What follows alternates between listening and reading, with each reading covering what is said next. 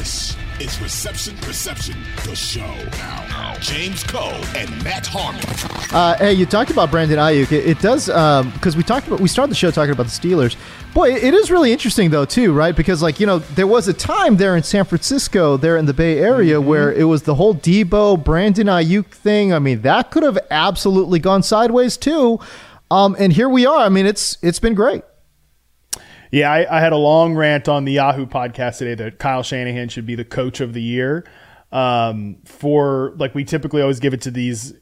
Oh boy, like you really exceeded expectations. Good for you. We thought you were going to win two games. You won seven or eight, or you fringe made the playoffs. Uh-huh. You're the Giants yeah. last year, you know?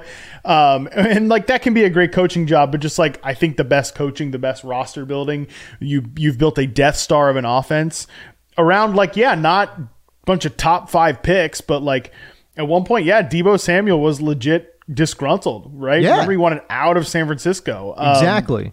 Brandon, Brandon Aiyuk Aiyuk was in the like he freaking doghouse for God's sakes. yeah, I mean, yeah. Look at look at Brandon Aiyuk and George Pickens versus on their blocking plays, right? Um, so yeah, it's it it takes uh, it takes a good coach and like a good culture to get someone like a Brandon Aiyuk back into the fold when you're gonna start playing Trent Sherfield over them. You're gonna like put them through the ringer in, in that way, and and it takes a lot to come back from that. And Yeah. and yeah, it's a that's a great point. Like, look at what's going on in Pittsburgh right now versus what happened with a player like that in San Francisco. Like, imagine what George Pickens would do on Instagram if they played a Trent Sherfield type over him in Pittsburgh. So, and and yeah, some of it is just like, look, these guys are young dudes, and you know we, they need.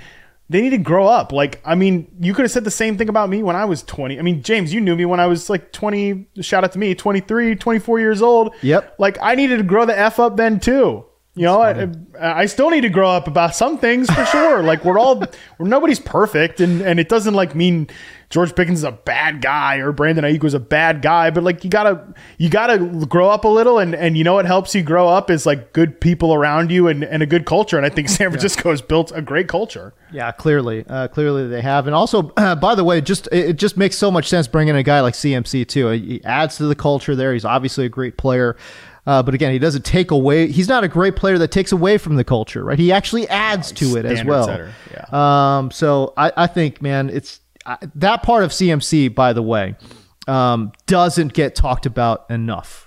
You know, it's Hmm. it- he's one of the guys, man. I mean, they asked him about MVP. He said it's Brock Purdy. I mean, how many guys are going to cape up for themselves? You know, it's like no. CMC And you know who caped up for Christian McCaffrey for for MVP? Brock Purdy. Brock Purdy, right? You, exactly. you know, like this is.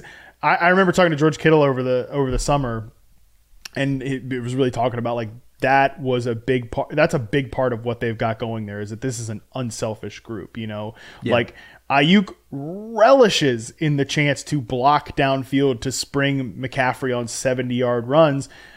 What definitely helps that though is is that you know at some point it's going to be your turn. yeah, You yeah, yeah, like, exactly. that that's where of, of course culture and, and motivation and all that stuff is a part of it but you know it can really get the culture right is when you um you have a quarterback and a play caller even if that quarterback is the last pick of the damn draft you know Yeah. again another another testament to Kyle Shanahan this isn't like some first this is a, a guy that uh, not a first round pick like is Brock Right. Purdy you know last Yeah. pick in the draft and, and he might be the MVP of the league whether you disagree with it or not he might be the MVP of the league uh, and and because he's been developed here and when you have a guy capable of doing that like play caller capable of doing that you have a you have a, uh quarterback capable of doing that you can be like yeah Brandon I go bust your ass to to block downfield because you know what I'm gonna hit you on a 20 yard post route uh, in the next drive or the next play whatever now in Pittsburgh it's like block your ass off for Jaylen Warren and don't get you know don't get targeted for on go routes for another three games or something. So yes, it is definitely there's a lot of factors at play. There's a lot of factors for at play. sure. 2400 Sports is an Audacy company.